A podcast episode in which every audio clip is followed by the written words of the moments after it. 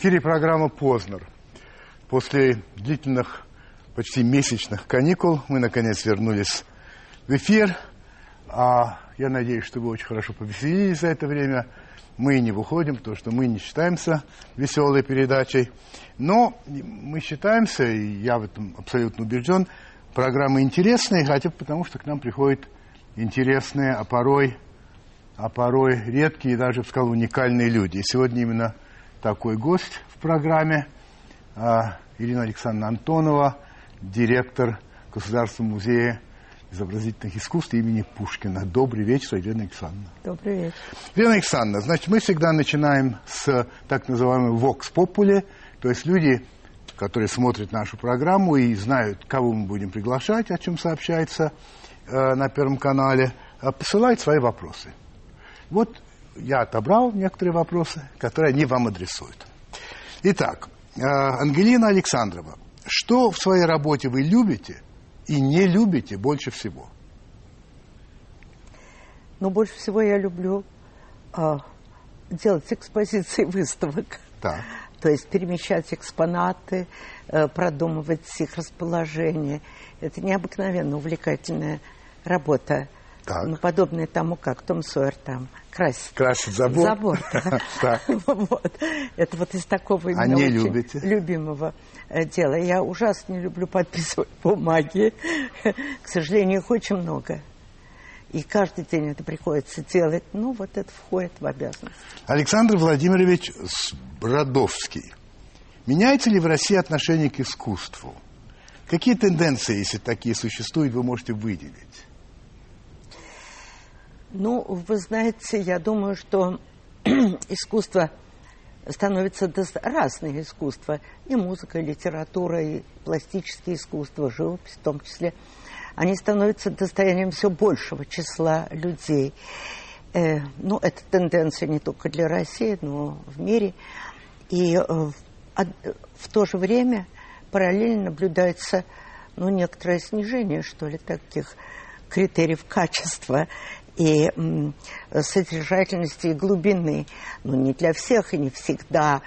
Но вот если говорить о какой-то тенденции, то это несомненно.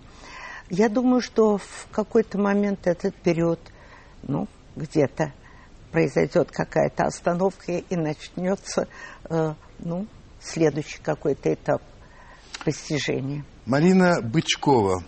При каком правительстве вам жилось и работалось лучше всего?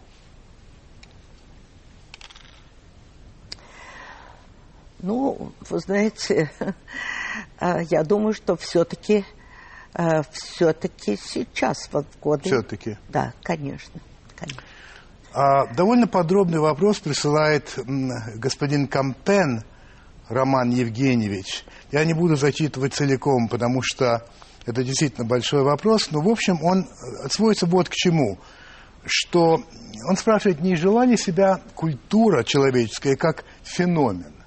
А, наступило ли уже окончательное тысячелетие Homo economicus, для которого углубление во что-то нерациональное, не приносящее сиюминутную материальную выгоду, пустая трата времени?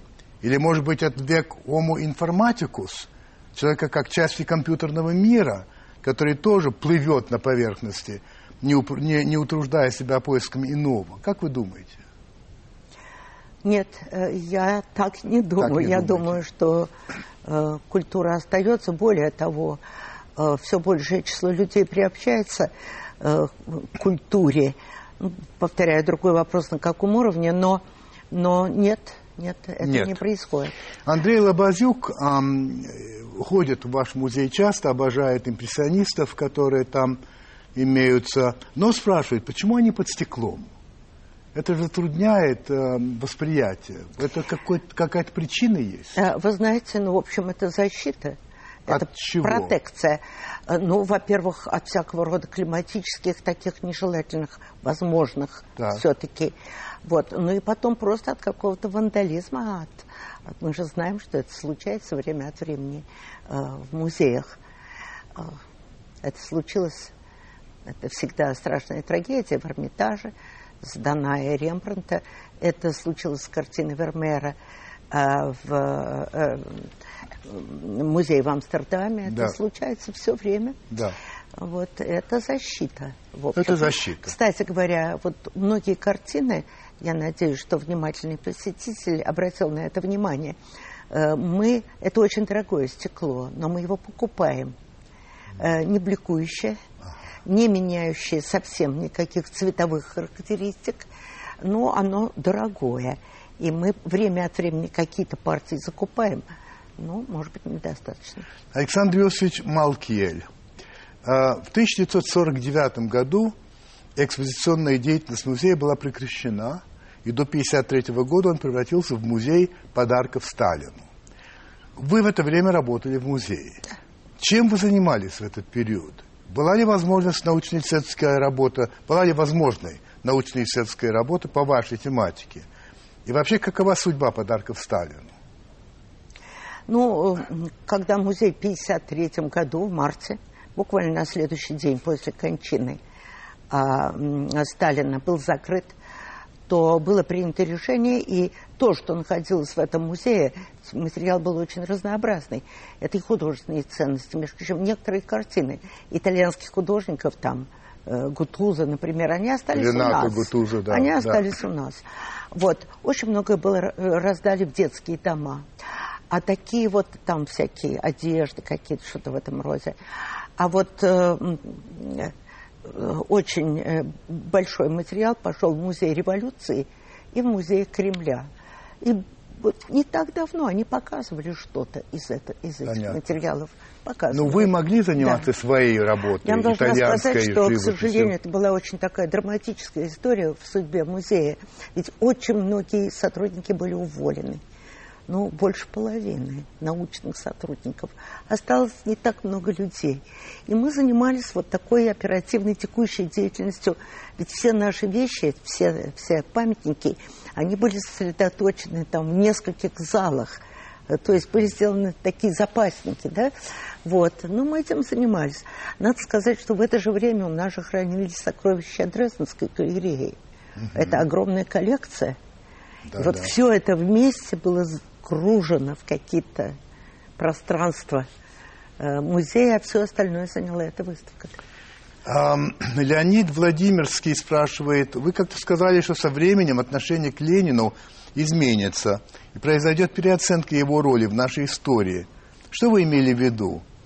Есть ли еще персонажи, про которые вы можете так сказать? Ну, забудем персонажи в отношении Вы Ленина. знаете, э, что касается Ленина, то когда я говорю, что изме- изменится к нему отношение, я имею в виду то отношение, которое сложилось сейчас. Так, Я все-таки прожила достаточно длительную жизнь, и отношение было разное разным, да. на протяжении времени.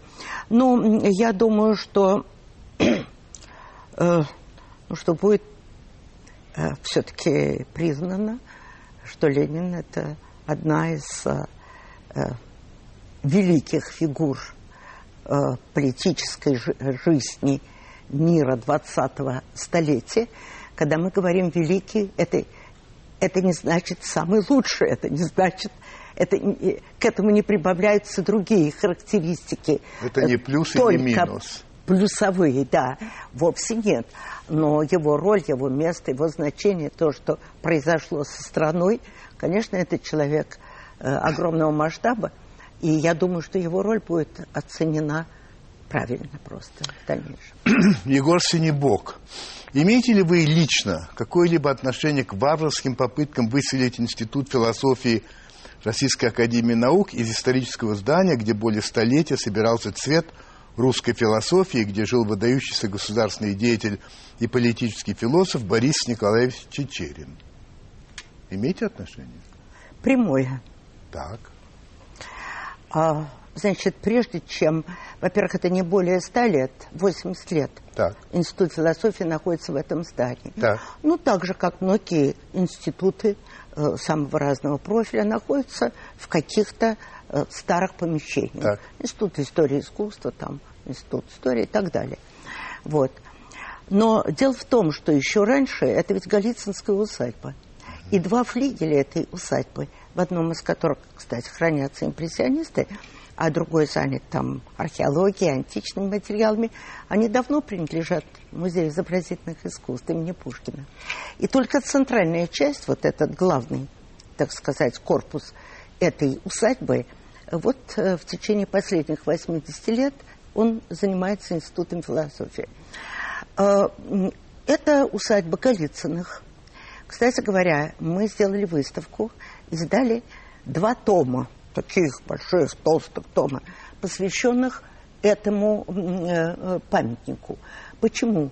Потому что там долгие годы существовал Голицынский музей. И его расформировала не советская власть, как это случалось да, в ряде случаев. Вовсе нет. Сами Голицыны. Они решили, что продать коллекцию живописи, замечательная коллекция, не только живописи, скульптура, прикладного искусства. И эти деньги они Э, на них построили больницу Голицынскую, знаменитую. Поэтому изначально в этом здании сами Голицыны сделали картинную галерею, она посещалась. У нас какие-то произведения сохранились в нашем музее, в Эрмитаже. Ну вот надо восстановить это здание. Потом, это единственная площадь рядом с музеем, ну, для распространения, ведь вы же знаете, у нас большая часть художественных памятников находится до сих пор в запасниках. У нас нет места. Музей находится в таком месте, нам некуда развиваться. И он, естественно, входит в ансамбль. Ответ ясен. Екатерина спрашивает, сколько языков вы знаете активно? Три. Три. Э, кроме русского, конечно. Четвертый. То есть четыре, таким образом? Четыре, да. А какие? Э, французский, немецкий, итальянский. Ну и последний вопрос из этой серии, то есть из наших зрителей. Это Илья Игоревич Мазырский. Значит, большой вопрос, я его сокращу. Смысл вот каков. Он очень любит музыку. Хотел бы ходить на декабрьские вечера, ваши знаменитые. Говорит, купить билет невозможно. Либо они распределяются по какому-то списку, а, либо это надо стоять в очередях. Он работает – так. Он не может стоять в очереди. Нет. И он спрашивает, нельзя ли как-нибудь оформить, чтобы можно было через интернет сделать так, чтобы люди могли, не уходя с работы, заказывать билеты, потому что он очень скучает без них. Когда-то ходил, потому что дедушка получал эти билеты, а он не получает. Вообще как? Тут есть какая-то возможность решить вопрос? К сожалению, у нас в Белом зале музея, где проходят наши знаменитые декабрьские вечера, всего 350 мест. Да. А приезжают музыканты очень высокого уровня и класса. И многие хотят их послушать. Э, да, мы продаем билеты. Э, конечно, мы их не распределяем, мы их продаем. Вот, и, э, ну вот, выстраиваются очереди. И в порядке очереди покупают и приобретают. Да? Но это вот так случается. Так, Есть такие зрелища в Москве. Спасибо большое. Да, Таким пожалуйста. образом, я, за, я вопросы наших зрителей, часть да. вопросов, конечно, вам передал. Ну, я понимаю, да. Теперь у нас будет э, маленький перерыв на рекламу, и уже перейдем к нашему разговору, и так не уходите.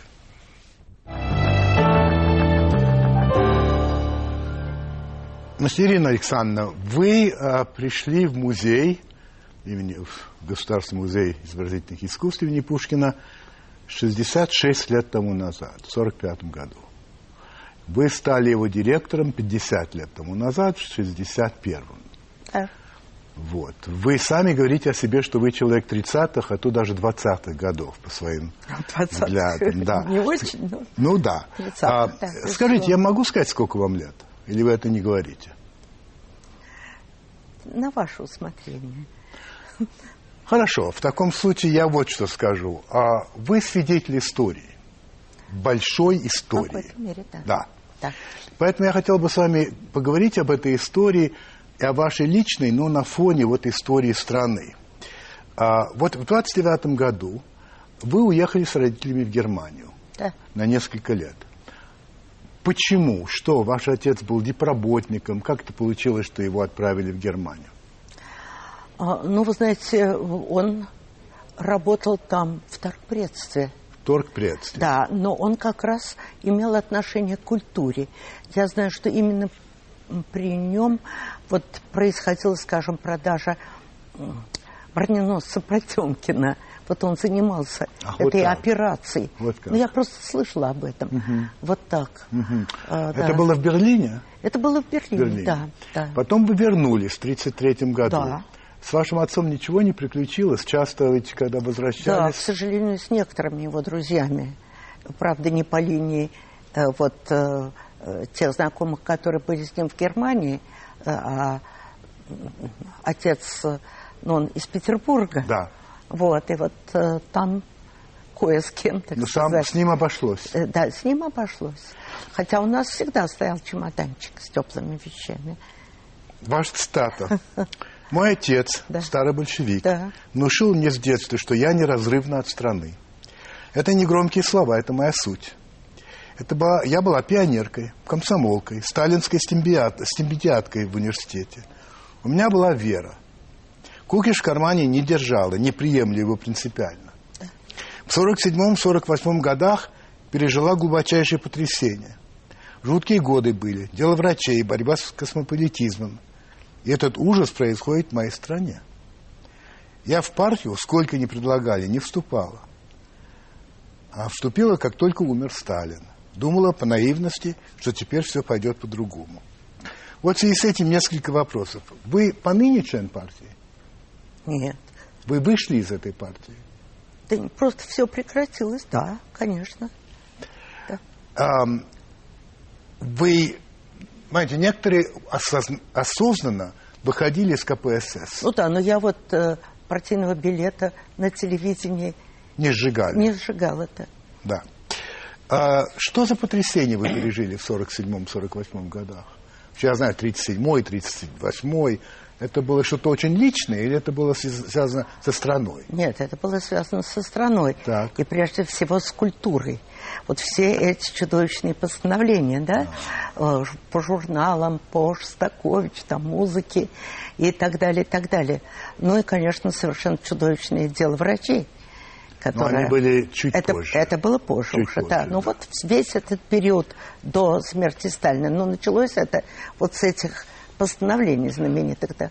Был ли момент, когда вы разочаровались в Сталине, или вы изначально понимали, что это, в общем, ну, в определенной степени монстр, или вот как это у вас происходило? Ну вот это в этот Именно период это тогда. и происходило.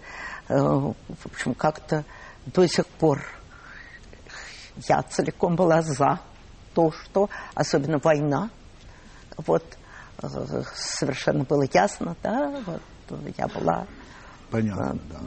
закончила курс медсестер, работала в госпитале и так далее. Вот. А здесь стало проявляться вот это лицо, этот жуткий оскал. Да? А, ну, знаете, вот какой-то период люди, вот, ну, моего такого понимания, да, э, думали, что вот это делает кто-то, а он не знает. Вот. Правда, я вот в сорок седьмом году я вышла замуж, и когда мы с мужем на эту тему говорили, он откровенно сказал, что он моему идиотизму удивляется. Он все понимал гораздо лучше и больше меня. Вот. Но В связи с этим с ним-то ничего не приключилось? с ним ничего не приключилось, но он был, он никогда не был ни, ни комсомольцем, ни пионером, ни, ни членом партии. Вот, он был просто немножко из другого измерения человека какого-то. Чем вы объясняете популярность Сталина сегодня, учитывая вот все то, что мы знаем, то, что вы знаете, вообще то, что известно? Как это вы понимаете? Ну, я думаю, что это, очевидно, э, результат двух обстоятельств. Все-таки какой-то неудовлетворенности тем, что происходит сегодня, с одной стороны. Вот. В общем, все-таки незнанием, неполным знанием того, что было, и то, что было связано с именем Сталина. Вот. Ну и я все-таки думаю, что это что это далеко не все население страны, не весь народ. Э, Что это какие-то группы людей, которые продвигают вот эти идеи. Так мне думается, я не знаю, правда. Еще ваша цитата Правильно, одна, да. когда вы говорите о разочаровании. Развал Советского Союза – это такая боль. Перестройку встретила с энтузиазмом. А сегодня, а сегодня, ну это было сказано несколько лет Да. назад, подписала коллективное письмо в защиту культуры. Это же Бог знает, что творится. А у нас на культуру 1,2%. А в будущем году, сказали, будет 0,97%. Но это же нонсенс. Разочарования я испытываю часто и очень большие от отдельных людей и от всего в целом. Вот скажите, пожалуйста, а вы действительно испытываете боль по поводу исчезновения Советского Союза? Да. Если да, а почему? Да. Ну, потому да, что... вы сказали очень определенно. Очень определенно. Я считаю, что это, это, это что-то немыслимое. Не может быть страны в мире, которая сама себя ликвидирует. Этого не, не может быть. Ее могут завоевать, там, ее могут разделить. Но чтобы она сама себя ликвидировала, этого не может быть. Потом, но есть разница между режимом между людьми, между страной. Разрушены связи, разрушены отношения. Даже служу, э, сужу по своей сфере, по сфере культуры.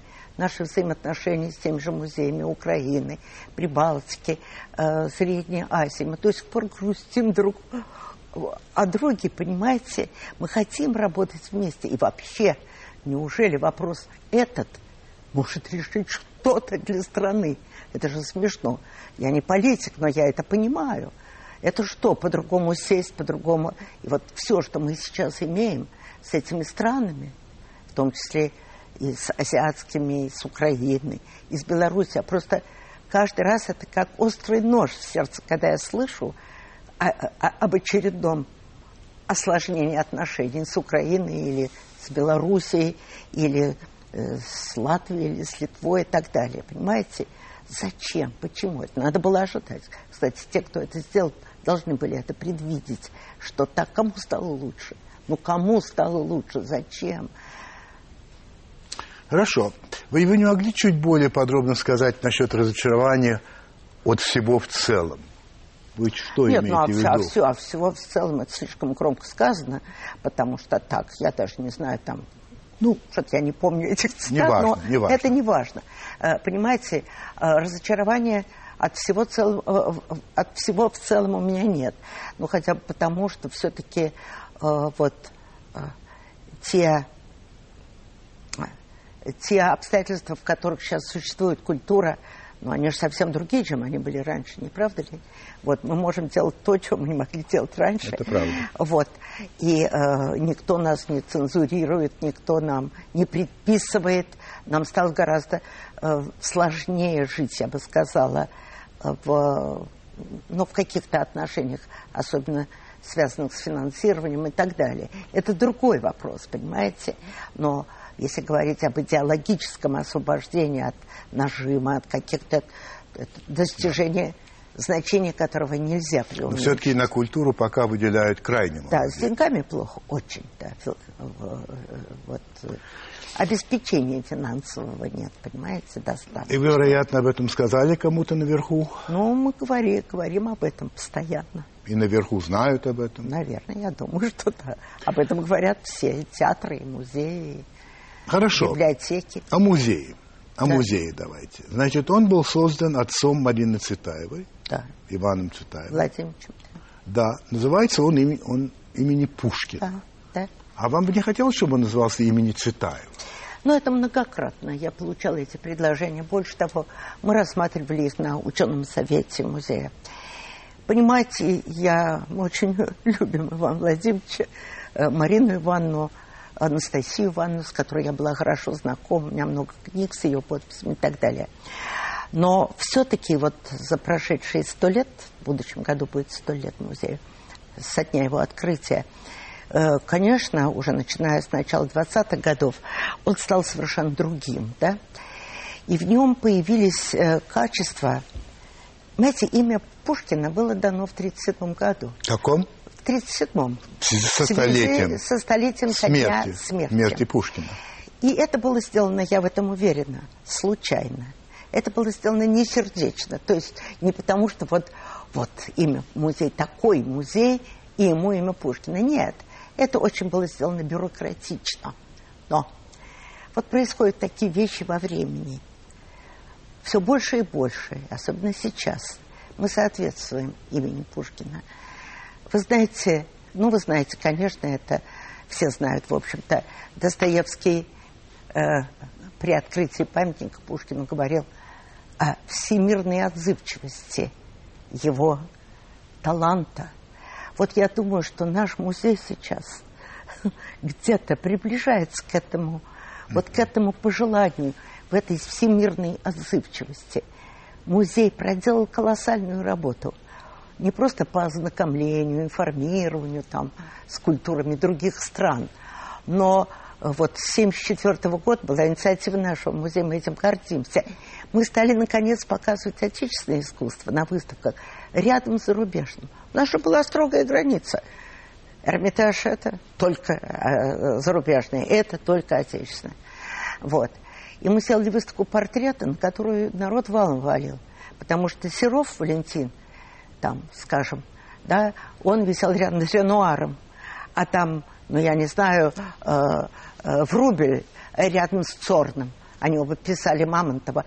Публика, ну, воспринимала это как что-то особенное. И вот это всемирная отзывчивость, это желание выйти на весь мир. Ведь музей где-то проделал огромную работу окна в мир на определенном этапе, когда нигде не показывали, показывали музей Пушкина. Вот. Мы это очень ценим. И потом, знаете, имя Пушкина нельзя снять безнаказанно. Это ужасно просто. Вот если бы, это бы пожалуй, правы. мне предложили, я вам просто говорю, я бы ушла из музея. Я не могла бы, чтобы при мне сняли имя. Я не хочу в этом участвовать понимаете? Вот. Этот музей да. был национализирован в 18 году, правда? Какой музей? Ну вот, который называется ныне ГМИИ. Нет? Да нет, вы знаете, он же был университетским музеем. Ах, вот как. Э, Иван Владимирович создавал университетский музей. А где возник первый у нас в стране музей современного искусства? А, это совсем другое дело. Это так называемый ГМНЗИ, Государственный музей ново-западного искусства. Искусство. Это возникло когда? Это возникло в 21 году. Когда еще вообще таких музеев не было нигде, да нигде не было. Ни в Америке, потому что в Америке ничего. следующий музей возник в 28 году. Э, э, музей современного искусства, Modern Art. Вот. Это был первый музей. Он был создан на основе двух коллекций. Э, ну, скажем, прямо гениальных коллекционеров русских, русских купцов. Да. Э, Сергея Ивановича Щукина, Ивана Абрамовича Морозова. Да. Они собрали то, что никто не собрал в их и время. Только американцы, Гертруда и Лео Стайн, брат и сестра, собирали, но не в таком масштабе и не с таким размахом. Они собрали потрясающие коллекции. Искусство, начиная с импрессионистов, они собирали Сезана, Ван Гога, Клода Мане, Матисса, Пикассо, причем Пикассо кубистического, mm-hmm. а не только голубого и розового периодов. Они создали фантастическую коллекцию. Надо вам сказать, вот вы затронули тему, которая меня очень волнует. Я, наверное, я не знаю, может быть, еще остались люди, которые были в этом музее. А которые... когда он исчез? Он был ликвидирован указом Сталина в 1948 году в марте месяце. Вышел указ. Текст его фантастичен. Вот э, этот музей, который проделал за, в общем, там 20 сколько лет, 25 лет своего существования, фантастическую работу. Не только объединив эти коллекции, национализированные в 18 году эм, Щукина и Морозова, но и э, приумножив коллекции во многом. Это был знаменитейший музей. Ну, сейчас, да, была бы Мекка. Такого музея в мире нет. Его расформировали. Его расформировали. Одна часть осталась у нас. Я была в тот трагический момент, когда музей выбрасывали из его здания и привозили эти вещи к нам. Потом к нам приехал господин э, товарищ Арбели, академик, а, акад... директор, директор Эрмитажа. Эрмитажа. Да, да. И вместе с э, директором музея э, Меркуровым Сергеем Ивановичем, скульптором, они разделили эту коллекцию. Я думаю, что они делали это тоже с огромной болью, но другого выхода не было. Так. Если бы вы знали, как обзывается в этом постановлении этот музей, как формалистическое, пропагандирующее вредное формалистическое искусство, ненужное, буржуазное, буржуазное да. вообще разложенческое и так далее. Слава богу, я скажу только, не продали и, и не, не уничтожили. И не уничтожили. Вот эти два момента, конечно, э, грандиозны. И я считаю, это было бы ну, справедливостью, высокой справедливостью снова объединить mm-hmm. эти коллекции в Москве. Потому что и Щукин, и Морозов были типично московские То есть коллекционеры. Новый музей? Его надо восстановить вот так, каким он был. Музеем э, современного вот искусства. Так. Первым э, в мире. Э, это имело бы огромное значение. Вы знаете, вот когда восстанавливали храм Христа Спасителя, признаться, я в тот момент э, сомневалась, что это надо делать. Ну, сейчас я вижу, какую работу, так сказать, храм сделал. Но тогда я сомневалась, потому что, ну, в принципе, я отношусь к новоделам недоброжелательно. Да. Вот. Но где-то это было справедливо. Зачем церкви-то рушить? Ну, то, о чем говорите вы, это не новодел. Создание, это воссоздание музея. Вос... Это же все те же картины. Так вот, я как раз хочу сказать. Вот. И вот я считаю, что это был храм религии, да? А это храм искусства. Его надо воссоздать. Несколько было, просто довольно много выдающихся выставок в вашем музее. А, причем были выставки, которые не должны были случиться, потому что, да. ну, скажем, когда была выставка Фернана Леже, это был а, да. какой год, не помню, 63-й. А, это не должно было быть, Нет. буржуазный, формалист и так далее. А Давида Тышлера, о чем говорить, то же самое да. не должен да. был быть. А Москва-Париж, это тоже под большим вопросом, тем более, что люди приходили смотреть не столько на французов, сколько, сколько на... на запрещенных Да, потому что русских. показывали да. Э, Кандинского, Филонова. Малевича, Филонова вот. и даже Петрова Водкина и, тогда вот не показывали. Вот, да. Да. Вот. И да. вы говорили о том как-то, что вы потом задумывались, а почему это вам разрешили? И вы сказали, что, видимо, э, это было похоже немножко на то, что происходило с э, Юрием Петровичем Любимовым, что решили, что дать здесь, ну, как бы пару выйти. Выпустить пары немножко. Пар. Я так и думаю. Вы знаете, было две причины. Первая, ну, все-таки эта выставка шла под высоким таким, ну, к ней присматривалась французская компартия. Да, конечно. Что было немаловажно. Так да. же, как Леже, кстати говоря. То есть она это, не осуждала. Это Морис Торрес. Да, вот. Это точно. И сохраняя дружеские отношения, Одним словом... Это одна из причин. Это одна из причин, да. да. да. Вот. Но, с другой стороны, все же отказались. Э, вот э, директор тогдашней Третьяковской галереи произнес замечательную фразу. Э, ему предложили там большие пространства сделать эту выставку. Москва, Париж сказал, через мой труп. Через мой труп. Через мой труп. Вот. Да ну, и, по-моему, Эрмитаж тоже отказался. У меня такое нет, этого я, нет, а, не этого знаете. я не Хорошо. знаю. Нет, нет, так. нет. Ну, я тогда, я была на этом заседании, я сказала, что, вы... что мы сделаем, и трупы не понадобятся. Вот, да. А, они боялись, э, видимо, поэтому они отказались. То есть вот Тертьяковка, что просто не хотели с этим иметь дело.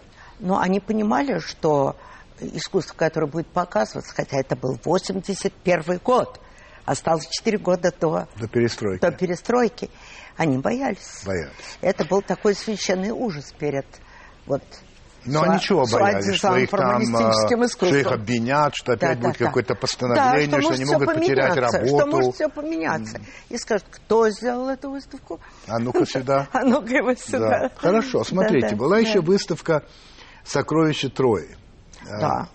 Генрих Шлим. Да, она и сейчас, теперь это... Вот, значит, я хочу сказать нашим зрителям, может да. быть, они не помнят да, этого, да, да. но в 1945 году вот это золото Шлимана да. было вывезено по решению Советской военной администрации да. Германии, СВАГ, да. и находилось в подвалах у вашего музея. музея. Да. Москва всем говорила, что не знает, где да. это золото, оно куда-то да. исчезло, ну, непонятно и так далее, да. и так далее. Потом оно оказалось у вас. Да. Очевидно, вы знали, что оно там. С известного момента, не С известного момента. Да. Значит, в связи с этим пошли ваши недоброжелатели, некоторые ну стали ну, да. говорить, что вы работаете да. в органах, мало того, что вы да. полковник КГБ. Да, да. Ну и как? Правда. Можете навести справки, у них все известно. Но, наверное, да. связи с органами у вас должны были быть, как директор Вы знаете, музея. у меня не были... Э, то есть Хоть какие-то отчеты, я ну, не знаю. я директор только 61 -го 61 года. но КГБ тоже э, Вы было. понимаете. Да? Нет, никаких прямых связей у нас, конечно, не было. Mm. Но время от времени, там, в связи с визитами какими-то mm-hmm. и прочее, нас, конечно, посещают ну, люди, которые работают в этих органах, что абсолютно нормально. Вот, и так сказать, требует каких-то определенных условий. Скажите, да. пожалуйста, когда в 2004 году была выставка «Москва-Берлин», да. и многие поражались тому, что произведения, художественные произведения э, фашистского времени и сталинского, советского времени удивительно похожи друг на друга. Что в них есть много общего. Вы это знали заранее? Вас это не поразило? Потому Нет, что конечно. я это увидел, я просто, честно говоря, развел руками. Нет, хотя конечно. сразу понял. Конечно, я это знала. Безусловно, я знала. Хотя я, э, ну, это не тема нашей, наверное, сегодняшней беседы, э, я э, протестую против аналогий режима фашизма и, так сказать, режима в Советском я Союзе. Я не ставлю вопрос. Да, я, это, я не, ну, это не тема нашего разговора. Понятно, да. Что же касается искусства, то я думаю, что, вы знаете, это сходство, оно, оно все-таки очень внешнее. Ну, вот был такой художник замечательный, Дейнека. Да. Кстати, сейчас в год Италия, Россия, он будет открываться в Риме. Да. Это изумительный художник. Его как-то не очень, может быть, ценили у нас, совсем не ценили за границей. Но сейчас, я думаю, он прозвучит очень интересно. И если эти параллели нас поражали, то, скорее всего, потому что в это время, ну ведь все другие страны работали, сюрреализм, да-да, ну вот эти вот э, направления, абстрактное искусство, понимаете?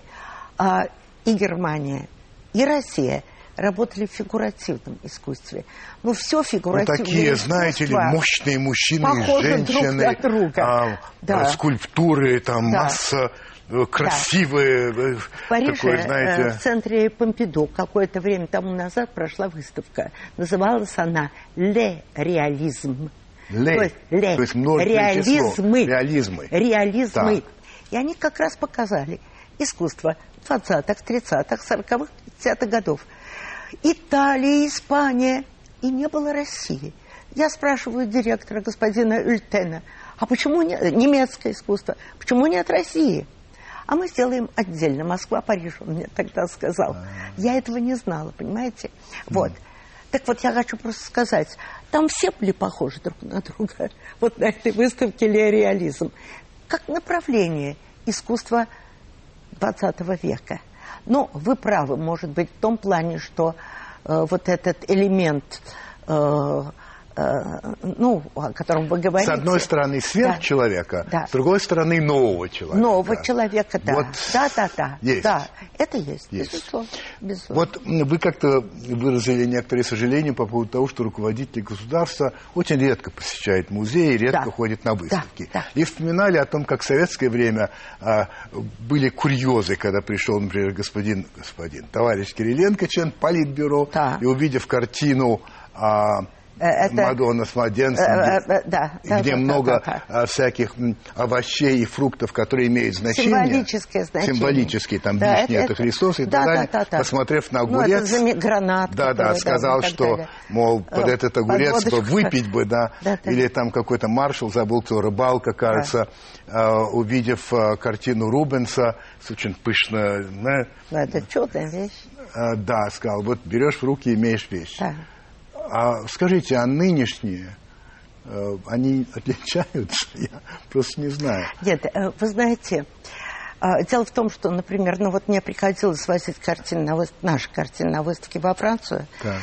И поэтому я была на открытиях, на которых присутствовал Миттеран, э, скажем, э, Помпиду, э, э, затем после Помпиду, кто был президентом Франции. вот, вы знаете, конечно. Вот присутствует, вот они считают нужным быть на этих выставках. Я, они все-таки достаточно знаете, образованы, нет? Я думаю, смысле? что это не проблема образованности. А это проблема чего? Это, я думаю, понимание того, что культура пред, быть рядом с искусством высоким, куль, высокой культурой очень престижно. Это дополнительные, ну, какие-то преимущества. Угу. Они получают от того, что они на этой выставке. Они понимают это, они это ценят, они это поддерживают. То есть, понимаете, это, может быть, не всегда связано с личной какой-то культурой. Но у нас, между прочим, э, Михаил Сергеевич приходил к нам на выставки. Вот э, к нам э, приходил Владимир Владимирович. Он открывал выставку из Deutsche Bank, угу. немецкую, а, да, да, да. с экспрессионистами. Вот у нас был э, наш президент, господин да? Медведев на выставках. Так что нет, они посещали, да. А, как-то вы сказали следующее. Когда я, с высоких, когда я с высоких трибун слышу разговоры о духовности и так далее, да. меня это скорее раздражает. Что раздражает? Я даже хотела, даже сказала, что я хотела бы схватиться за пистолет. Даже так? Даже что так. раздражает? Ну, глубокий цинизм, так сказать. Э, это же зависит от того, кто эти заявления делает. Э, понимаете, о духовности, о том, о другом. Ну, огромный разрыв между тем, что говорится, и тем, что реально происходит. Вот. И это меня очень, кстати говоря, огорчает.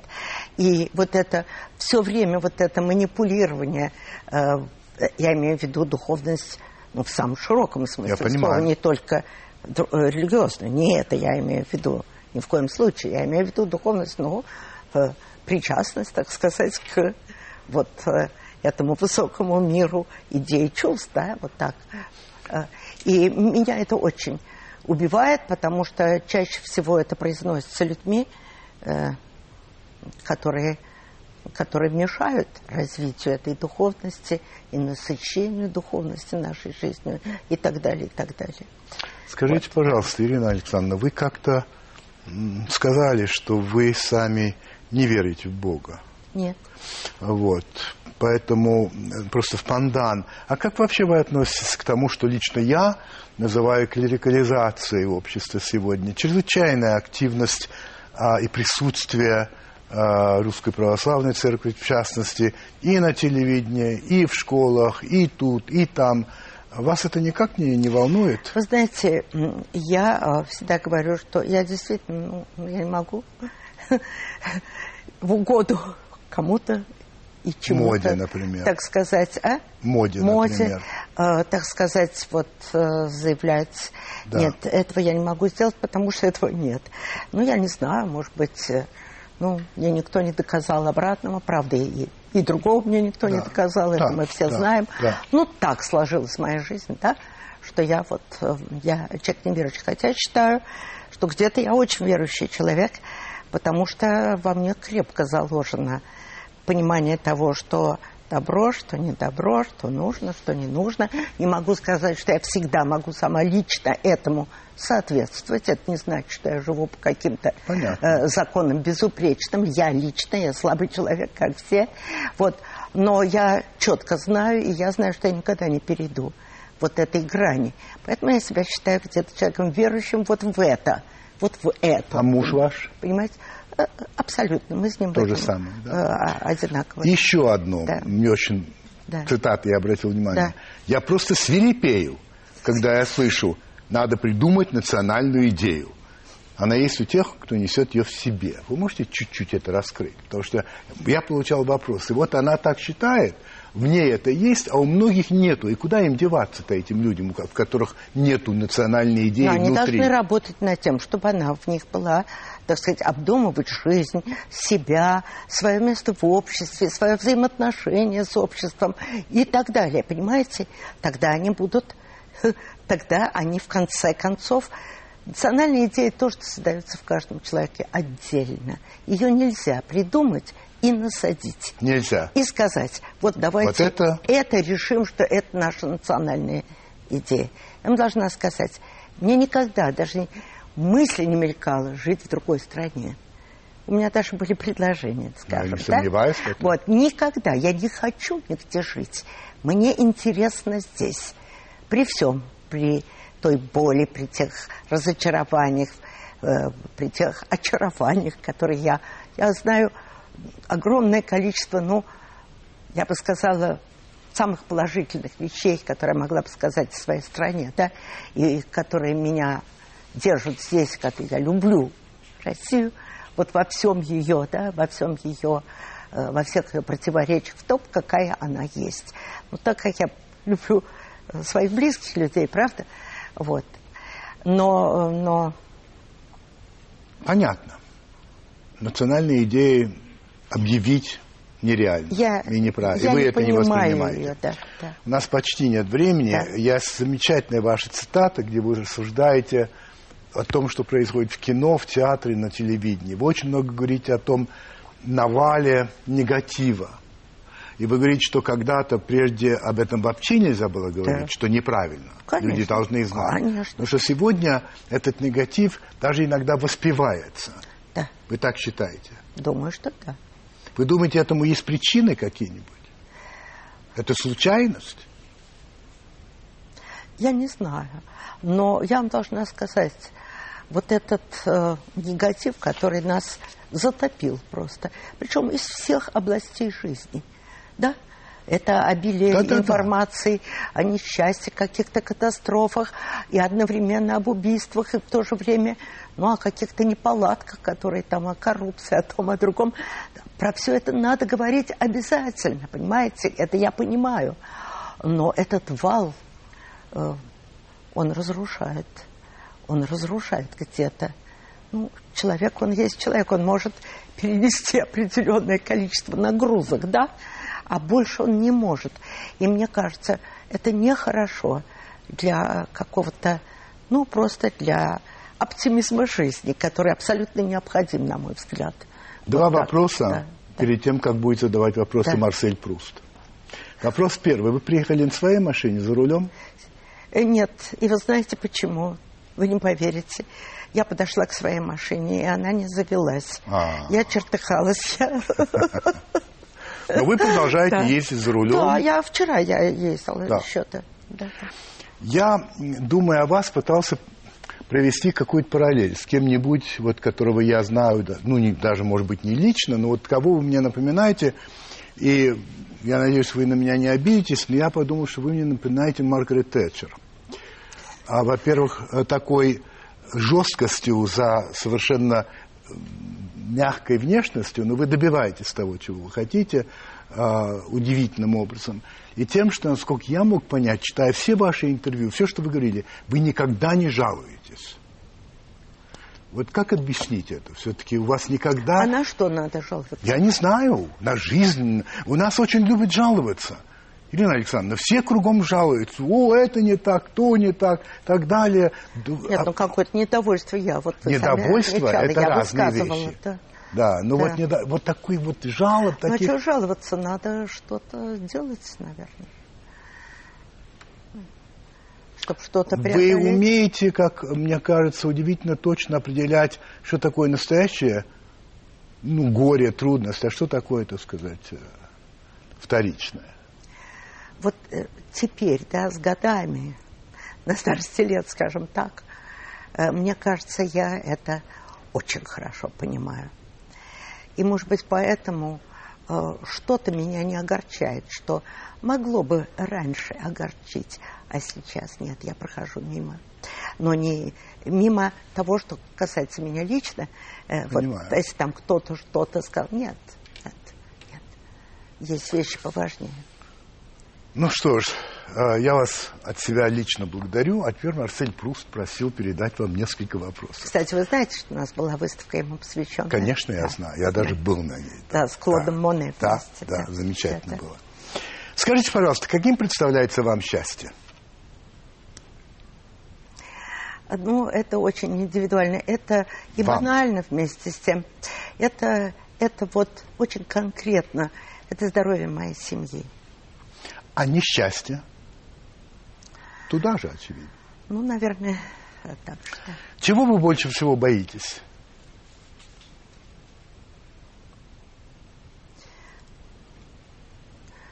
Тому, наверное, Вот как я выгляжу на картинке там. Вы прекрасно выглядите, не бойтесь.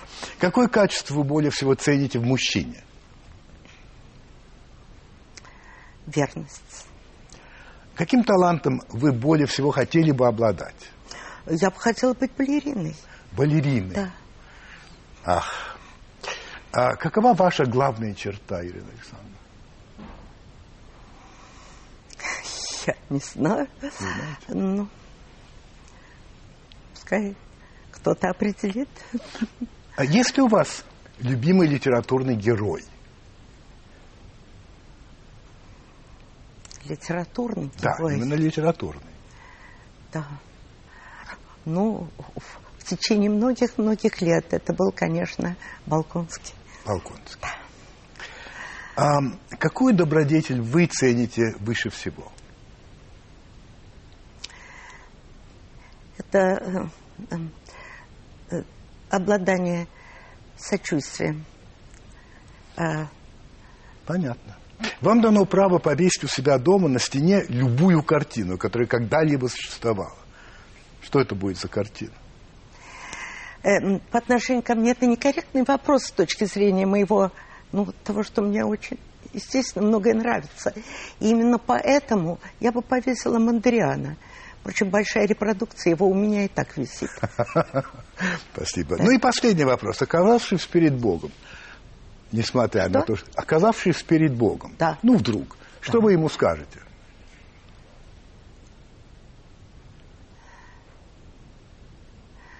Господь, за что ты наказал меня так жестоко?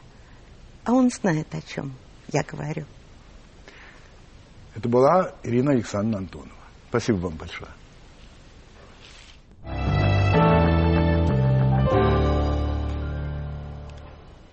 На этой неделе меня заинтересовали два момента. А первый – это арест генерала-лейтенанта милиции Бокова.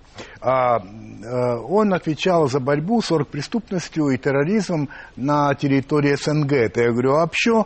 И оказалось, что у бравого генерала а, два гектара земли на элитной Рублевке, семиэтажный особняк, а, три этажа под землей, четыре этажа над землей, бассейн, ну и всякая прочая, так сказать, мелочь. А, и вот э, замели бедного, так сказать, генерала, когда оказалось, что он требовал от кого-то взятку в 4 миллиона долларов, а тот возьми и да сообщи, ну, не в милиции, очевидно, но куда-то еще, ну, вот и арестовали его. А, и а, вот я подумал, интересно, вот этот генерал жил себе, поживал, вот на своих гектарах, на Рублевке, в семиэтажном особняке, и ничего не происходило. Он себе жил и жил, пока вот не попался. Я подумал, интересно, нам говорят о том, что идет отчаянная борьба с э, коррупцией. Вот что-то я не совсем понял. И второе. А, в газете «В комсомольской правде» была небольшая статья о том, что в элитной центральной музыкальной школе при консерватории. Кстати, в этой школе училась и заканчивала ее моя дочь. Произошел вот такой случай, что старший брат некоего Ромы, кажется, избил 11-летнего Леву за то, что это Лева что-то не так сказал этому Роме. Но избил его так, что у него было сотрясение мозга, он попал в больницу, и это свидетелями этого были одноклассники. Они написали письмо завучу, что вот так-то и так-то это случилось. Но тут такая беда. Оказалось, что отец этого Ромы, э, человек, э, занимающий довольно высокий пост в одной нефтяной компании, э, помогал Центральной музыкальной школе деньгами, и в частности в покупке рояля Стейнвей, за что ему, конечно, большое спасибо. И так вот, значит, решили очевидный директор и завуч, что лучше не говорить об этом, потому что ну, можно лишиться такого донора. И поэтому детям, написавшим это письмо, было сказано, ничего такого не было, вы ничего такого не видели. И этот самый Лева все сам придумал, а, и все, и чтобы вообще об этом больше не говорили. Если будут спрашивать, то вы, вас, вы ничего не знаете. Мало того, еще этот Лева, который считался очень хорошим учеником, способным, вдруг стал посредственным с точки зрения других учителей и все прочее. Ну, вы понимаете, наверное, о чем я говорю. И в конце этой статьи автор, э, журналист, мой коллега, ставит вопрос. А вообще надо ли говорить правду? такой риторический вопрос. Я хочу поставить вопрос другой. Вот вы видите какую-нибудь связь между генерал-лейтенантом милиции, который безнаказанно и долго ворует, и детьми 11 лет, которых учат врать. Вот, собственно говоря, и все. А, всяческих вам пожеланий э, и приятных сновидений.